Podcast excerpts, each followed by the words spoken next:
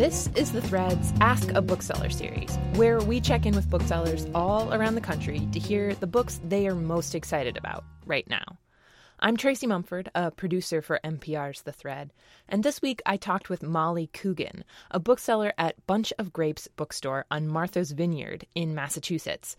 It's the bookstore that the Obama family used to stop into on their summer vacations, and it is also not far from where Jaws was filmed, which feeds right into Molly's suggestion the book Shark Drunk. So, this book, Shark Drunk, is by a Norwegian nonfiction author, and he and a friend, um, an artist named Hugo, who lives on this small island in the Arctic Circle in Norway, decide to go out and hunt for a Greenland shark. They're like 400 years old. They weigh a ton. They're like 24 feet long. Um, so they're even bigger than the great white sharks that we have here on the vineyard in movies and in real life.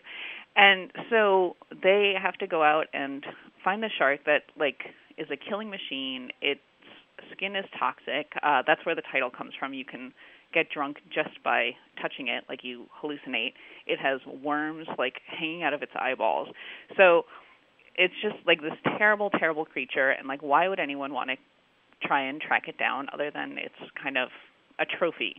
The author kind of meanders through these philosophical musings and there are all these like gee whiz science moments and like their their friendship sort of blossoms in this dinghy.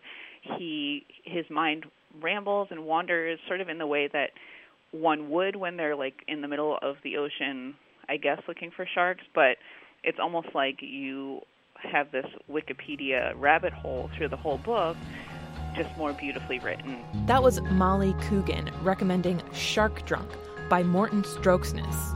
For more about this book and other great reads, head to nprnews.org/thread.